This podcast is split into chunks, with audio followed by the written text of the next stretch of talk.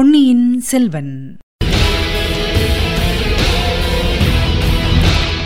வணக்கம் நீங்கள் கேட்டுக்கொண்டிருப்ப தமிழசேஃபம் தமிழசேஃபமில் இனி நீங்கள் கேட்கலாம் பொன்னியின் செல்வன்.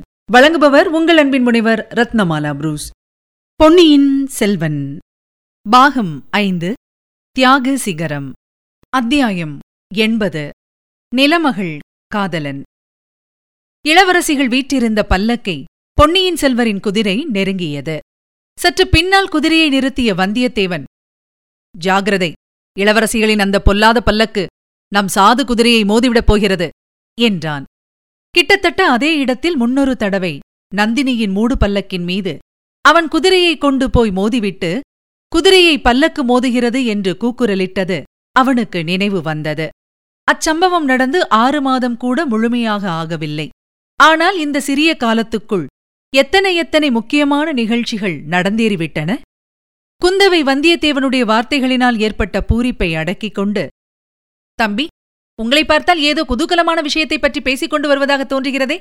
உங்களுடைய திருமுகங்கள் அவ்வளவு மலர்ச்சியுடன் விளங்குகின்றன என்றாள். ஆமக்கா குதூகலமான விஷயம் பற்றித்தான் பேசிக் கொண்டு வந்தோம். ஆனால் அது உன் தோழி வானத்திக்கு அவ்வளவு குதூகலம் தராது. என்னுடைய திருமண நாள் நெருங்கி வந்து கொண்டிருக்கிறதல்லவா? நான் காதல் கொண்டு மணந்து கொள்ளப் போகும் மங்கையை பார்த்து மகிழ்ந்தோம். அவளுடைய ரூப லாவண்யங்களைப் பற்றி பேசிக் கொண்டு வருகிறோம் என்றார் பொன்னியின் செல்வர். சற்று முன் பிரகாசமாக விளங்கிய இரு பெண்களின் முகங்களும் உடனே வாட்டமுற்றன. வானதி தலையை குனிந்து கொண்டாள். குந்தவையின் முகத்தில் கோபம் வியப்பு ஐயம் ஆத்திரம் முதலிய வெவ்வேறு பாவங்கள் தோன்றி மறைந்தன. இது என்ன வெட்கமற்ற பேச்சு? இந்த பெண்ணின் மனத்தை வருத்தப்படுத்துவதில் உனக்கென்ன சந்தோஷம்? என்றாள். வானதி தலையை நிமிர்த்தி குந்தவையை பார்த்து அக்கா இது என்ன வார்த்தை? எனக்கு எதற்காக வருத்தம்? என்றாள். ஒன்றுக்கும் மறுமொழி சொல்லாமல் பொன்னியின் செல்வர் புன்னகை பூத்த முகத்துடன் நிற்பதைக் கண்ட இளைய பிராட்டி கொள்ளிடக்கரைக்கல்லவா போய் திரும்புகிறீர்கள்? அங்கே எந்த பெண்ணை பார்த்தீர்கள்? எந்த ஊர்? என்ன பேர்? என்ன குலம்? என்று கேட்டுக்கொண்டே போனாள். இப்போது வந்தியத்தேவன் குறுக்கிட்டு தேவி இளவரசர் மணக்கப் போகும் குலமகள் யாரையும் நாங்கள் பார்த்துவிட்டு வரவில்லை. இந்த பஞ்சநதி தீரத்தில் பொலிந்து விளங்கும் நிலமாமகளைத்தான் நெடுகிலும் பார்த்து வியந்து கொண்டு வந்தோம். சோழவள நாட்டின் இயற்கை அழகுகளைப் பற்றி பேசிக் கொண்டு வந்தோம். இளவரசர் இந்த அழகிய நாட்டின் சக்கரவர்த்தியாக முடிசூட்டிக் கொள்ளும் நாள் நெருங்கி வருகிறதல்லவா? இவர் இந்த இருநில மடந்தையின் பேரில் கொண்ட காதலைப் பற்றித்தான் குறிப்பிட்டார். என்றான். ஆஹா என் சகோதரனுக்கு இப்படியெல்லாம் விகசிதமாக பேச முன்னெல்லாம் தெரிந்திருக்கவில்லை. அவனுக்கு தாங்கள் கற்றுக் கொடுத்திருக்கிறீர்கள் போல் இருக்கிறது என்றாள். அருள்மொழிவர்மர் சிரித்துவிட்டு நண்பரே தங்களுக்கு நன்றாக வேண்டும். தங்களுடைய சிநேகத்துக்குப் பிறகு எனக்கு தந்திரமந்திரமெல்லாம் வந்திருக்கிறது என்று முன்னமே நான் சொல்லவில்லையா? என் தமக்கையாருக்கும் அவ்விதமே தோன்றியிருக்கிறது பாருங்கள் என்றார். இது என்ன வீண்பழி தமக்கையும் தம்பியும் ஒத்து பேசிக் கொண்டது போல் ஒரே மாதிரி என் பேரில் குற்றம் சுமத்துகிறீர்களே என்றான் வந்தியத்தேவன். இன்னும் தங்கள் பேரில் பல குற்றங்கள் இருக்கின்றன. என் தம்பி சொல்லியிருக்க முடியாத குற்றங்களும் இருக்கின்றன. அவற்றையெல்லாம் நடுசாலையில் என்று சொல்ல முடியாது என்றாள் குந்தவை. வந்தியத்தேவன் நான் சந்தேகித்தது சரியாய் போய்விட்டது என்றான். என்ன சந்தேகித்தீர்கள்? என்னை ஈழ நாட்டுப் படைக்கு சேனாதிபதியாக்கி அனுப்புவது என் குற்றங்களுக்காக எனக்கு தீவாந்திர சிக்ஷை விதிப்பதே ஆகும் என்று சந்தேகித்தேன். பார்த்தீர்களா அக்கா சோழகுலத்தாரின் நன்றியறிதலில் இவருக்கு எவ்வளவு நம்பிக்கை இருக்கிறது என்று தெரிகிறதல்லவா? நமக்கு இவரிடம் நன்றி சிறிதும் இல்லை என்பது உண்மைதான். இது என்ன நீங்களும் இப்படி சொல்லுகிறீர்களே? அந்நியர்கள் செய்யும் உதவிக்கு நன்றி செலுத்தலாம். நண்பர்களுக்குள் நன்றி எப்படி ஏற்படும்? திருவள்ளுவர் சொல்லியிருப்பது ஞாபகம் இல்லையா? உடுக்கை இழந்தவன் கை போல ஆங்கே இடுக்கன் களைவதாம் நட்பு. நழுவிய உடையை எடுத்துக் கட்டிவிட்டதற்காக. இடை கைக்கு நன்றி செலுத்த வேணுமா? என்றாள் குந்தவை. தேவி நன்றி செலுத்த வேண்டியதே இல்லை. தண்டனை விதிக்காமல் இருந்தால் அதுவே பெரிய நன்றியாகும். தம்பி நீயும் சரி இவரும் சரி. ஒன்று நினைவு வைத்துக் கொள்ளுங்கள். இவரை எனக்கு உதவியாயிருக்கும்படியாக நம் தமையன் வீர சொர்க்கம் எய்திய கரிகாலன் அனுப்பி வைத்தான். அந்த கடமையிலிருந்து இவரை நான் விடுதலை செய்துவிடவில்லை. என்றாள் குந்தவை. இவருக்கு விடுதலை தரவே வேண்டாம் அக்கா. ஆயுள் தண்டனையாகவே அளித்தாலும் எனக்கு சம்மதம்தான் என்றார் இளவரசர். இலங்கையில் இவரால் எனக்கு ஆக வேண்டிய காரியங்கள் சில இருக்கின்றன என்றாள் குந்தவை. போவதற்கு முன்னால் தங்களிடம் விடைபெற்று செல்வேன் தேவி என்றான் வந்தியத்தேவன். அப்படியானால் பழையாறைக்கு தாங்கள் வந்து என்னிடம் விடைபெறும்படி இருக்கும் என்றாள் குந்தவை பிராட்டி. அக்கா இப்போது எங்கே புறப்பட்டீர்கள்? என்று அருள்மொழிவர்மர். சிறிது வியப்புடன் கேட்டார். திருவையாறுக்குப் போகிறோம். இன்று மார்கழி திருவாதிரை திருநாள் அல்லவா? செம்பியன் மாதேவியும் மதுராந்தகரும் பூங்குழலியும் காலையிலேயே சென்றார்கள். நீங்களும் வருகிறீர்களா? என்றாள் குந்தவை. இல்லை நாங்கள் இப்போது வரவில்லை. திருவையாறு நகருக்குள் போகக்கூடாதென்றுதான் ஆற்றங்கரையோடு மேற்கே சென்று திரும்பி வந்தோம். அப்பர் பெருமான் திருவையாற்றில் கைலாசத்தையே கண்டு பரவசமடைந்தார். உங்களுக்கு அங்கே போகவே பிடிக்கவில்லை போல் இருக்கிறது ஒருவேளை நீங்களும் வீர வைஷ்ணவர்களாகிவிட்டீர்களா என்ன? அப்படியெல்லாம் ஒன்றுமில்லை. திருவையாறு சென்றால் அப்பர் பெருமானைப் போல அங்கே போக வேண்டும் என்பது என் எண்ணம். அப்பர் எப்படி சென்றார்? அவருடைய பாடலிலேயே சொல்லியிருக்கிறாரே யாதும் சுவடுபடாமல் சென்றார். ஆடம்பரம் எதுவுமில்லாமல் தாம் திருநாவுக்கரசர் என்பதை காட்டிக்கொள்ளாமல் பூஜைக்காக புஷ்பமும் நீரும் கொண்டு சென்ற அடியார் கூட்டத்தின் பின்னால் சென்றார்.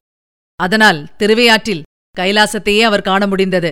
நாம் அங்கே இந்த ராஜரீக ஆடம்பரங்களுடன் சென்றால் நாமும் இறைவனை தரிசிக்க முடியாது ஜனங்களும் சுவாமி தரிசனத்தை மறந்துவிட்டு நம்மை சுற்றி சூழ்ந்து கொண்டு நிற்பார்கள். ஆமாம் ஆமாம். உன்னுடைய ஜாதக விசேஷம் அப்படி. உன்னை கண்டது மக்கள் சூழ்ந்து கொண்டு மன்னர் மன்னருக்கு ஜே பொன்னியின் செல்வருக்கு ஜே என்று கோஷமிடத் தொடங்குவார்கள். ஆனால் எங்களுக்கு அவ்வளவு அபாயம் இல்லை. மேலும் நாங்கள் ஜனக்கூட்டத்துக்கு மத்தியில் போகவும் மாட்டோம். திருவாதிரை திருநாளுக்காக சுவாமி எழுந்தருளல் நடக்கும்போது திருவையாற்றில் உள்ள நம் அரண்மனை மேல்மாடத்திலிருந்து ஐயாருடைய இறைவனை தரிசித்துக் கொள்வோம். அக்கா ஒரு பழம்பாடல் நினைவிருக்கிறதா? அண்ட சராசரங்களையும் அகில புவனங்களையும் ஆகாச வெளியிலுள்ள எல்லா நட்சத்திரங்களையும் படைத்தவர் இறைவன். அவரை ஆதிரையான் என்றும் திருவாதிரை நட்சத்திரத்துக்கு மட்டும் உரியவன் என்றும் மக்கள் கருதுவது என்ன பேதமை? இப்படிப்பட்ட கருத்துள்ள அந்த பாடல் தங்களுக்கு நினைவிருக்கிறதா? நினைவிருக்கிறது தம்பி. ஆனால் எல்லா நட்சத்திரங்களுக்கும் உரியவன் திருவாதிரைக்கும் உரியவன் தானே? சரி நீங்கள் போய் வாருங்கள். எப்போது தஞ்சைக்கு திரும்பி வருவீர்கள்? தஞ்சைக்கு இப்போது நாங்கள் திரும்பப் போவதில்லை. திருவையாற்றிலிருந்து பழையாறைப் போகிறோம். என்ன? என்ன? என்னுடைய மகுடாபிஷேகத்துக்கு இல்லாமலா போகிறீர்கள்? என்றார் இளவரசர். ஆம் ஆம். உன்னுடைய மகுடாபிஷேக வைபவத்தில் எனக்கும் வானத்திக்கும் என்ன வேலை?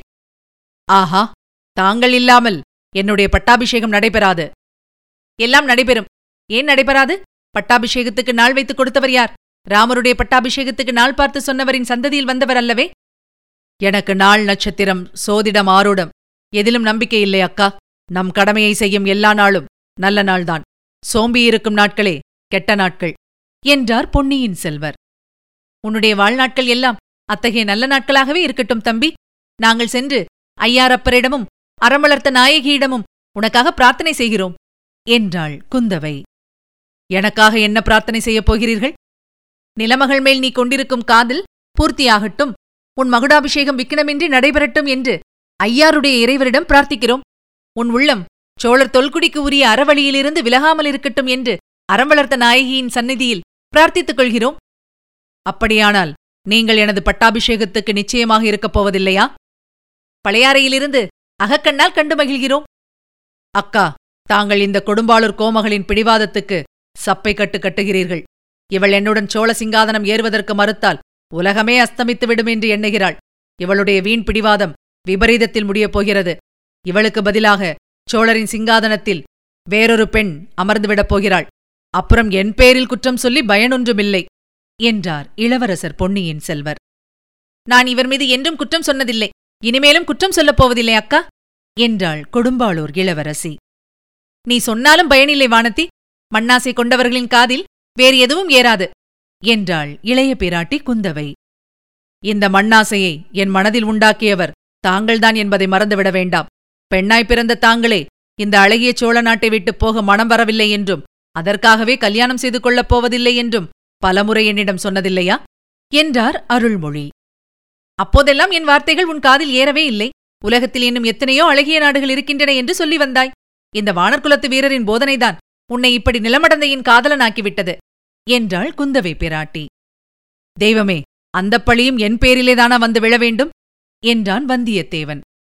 எவ்வளவோ பெரிய பயங்கரமான பழியை சுமந்தீர்களே இந்த சிறிய பழிகளுக்கா பயந்துவிடப் போகிறீர்கள்? தம்பி வெகுநேரம் பேசிக் கொண்டிருந்து விட்டோம். சுவாமி எழுந்தருளும் நேரம் நெருங்கிவிட்டது. போகிறோம் என்று கூறி குந்தவை சிவிகையாளருக்கு சமிக்ஞை செய்தாள். பல்லக்கு மேலே சென்றது. சிறிது நேரம் அங்கேயே நின்று பார்த்து கொண்டிருந்து விட்டு பொன்னியின் செல்வரும் தஞ்சையை நோக்கி குதிரையை செலுத்தினார். சற்று தூரம் சென்றதும் பக்கத்தில் நெருங்கி வந்து கொண்டிருந்த வந்தியத்தேவனை நோக்கி நண்பரே இந்த பெண்மணிகள் உண்மையில் சுவாமி தரிசனத்துக்குப் போகிறதாக எனக்கு தோன்றவில்லை. குழந்தை சோதிடர் இப்போது திருவையாற்றுக்கு அருகில் குடிவந்து விட்டாராம். அவரை பார்த்து சோதிடம் கேட்பதற்காகவே போகிறார்கள் என்றார். ஐயா குழந்தை சோதிடரை விட தாங்களே பெரிய சோதிடராயிருக்கிறீர்களே என்றான் வந்தியத்தேவன். இதுவரை நீங்கள் கேட்டது பொன்னியின் செல்வன். வழங்கியவர் உங்கள் அன்பின் முனைவர் ரத்னமாலா புரூஸ். மீண்டும் அடுத்த அத்தியாயத்தில் சந்திக்கலாம். இணைந்திருங்கள் மகிழ்ந்திருங்கள்.